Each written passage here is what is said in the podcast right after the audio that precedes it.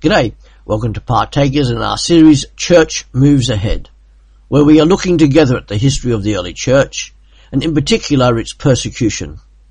We are taking brief excerpts from an ancient book, Fox's Book of Martyrs. This excerpt is entitled Persecutions from the Early Part of the eighth Century to Near the Conclusion of the tenth Century. Boniface, Archbishop of Mentz, and father of the German Church, was an Englishman, and is, in ecclesiastical history, looked upon as one of the brightest ornaments of this nation.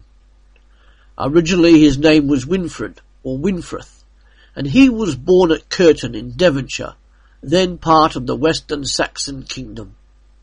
When he was only about six years of age, he began to discover a propensity to reflection and seemed solicitous to gain information on religious subjects.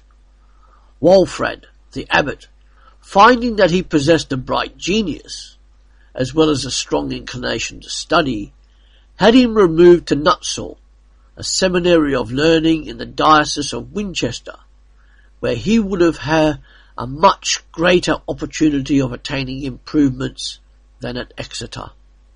After due study, the abbot, seeing him qualified for the priesthood, obliged him to receive that holy order when he was about thirty years old, from which time he began to preach and labour for the salvation of his fellow creatures. He was released to attend a synod of bishops in the kingdom of West Saxons. He afterwards, in seven nineteen, went to Rome, where Gregory the Second, who then set, sat on Peter's chair, received him with great friendship, and finding him full of all virtues that compose the character of an apostolic missionary, dismissed him without commission at large to preach the gospel to the pagans wherever he found them. Passing through Lombardy and Bavaria, he came to Thuringia, which country had before received the light of the gospel. He next visited Utrecht, and then proceeded to Saxony, where he converted some thousands to Christianity. During the ministry of this meek prelate, Pepin was declared King of France. It was that prince's ambition to be crowned by the most holy prelate he could find, and Boniface was pitched on to perform that ceremony, which he did at Soissons in seven fifty-two. The next year his great age and many infirmities lay so heavy on him that, with the consent of the new king and the bishops of his diocese, he consecrated Lullus, his countryman and faithful disciple, and placed him in the see of Mentz. When he had thus eased himself of his charge, he recommended the church of Mentz to the care of the new bishop in very strong terms, desired that he would finish the church at Fold, and see him buried in it, for his end was near. Having left these orders, he took boat to the Rhine and went to Friesland, where he converted and baptized several thousands of barbarous natives, demolished the temples and raised churches on the ruins of those superstitious structures. A day being appointed for confirming a great number of new converts, he ordered them to assemble in a new open plain, near the river Borde.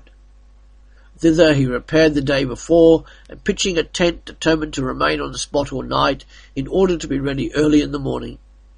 Some pagans, who were his inveterate enemies, having intelligence of this, poured down upon him and the companions of his mission in the night, and killed him and fifty-two of his companions in attendance on June fifth, A D seven fifty-five.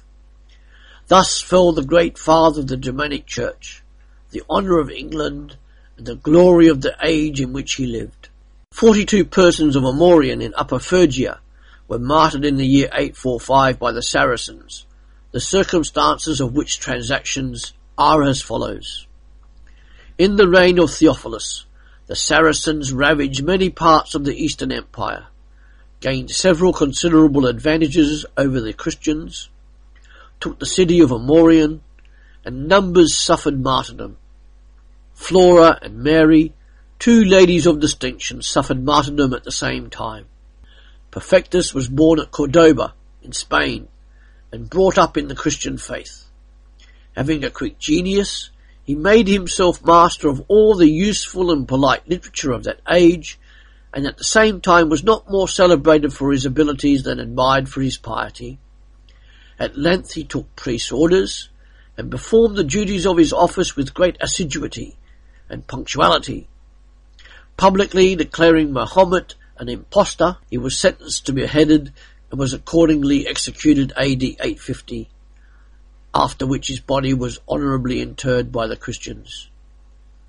Adalbert, Bishop of Prague, a Bohemian by birth, after being involved in many troubles, began to direct his th- thoughts to the conversion of the infidels, to which end he repaired to Danzig, where he converted and baptized many, which so enraged the pagan priests that they fell upon him and dispatched him with darts on April twenty-third, A D nine ninety-seven. Thanks for joining us here at Partakers. Come back real soon, where every day a new podcast is uploaded for the benefit of your life as a Christian disciple. Or come visit us online at w w w dot partakers dot co dot u k. Thank you.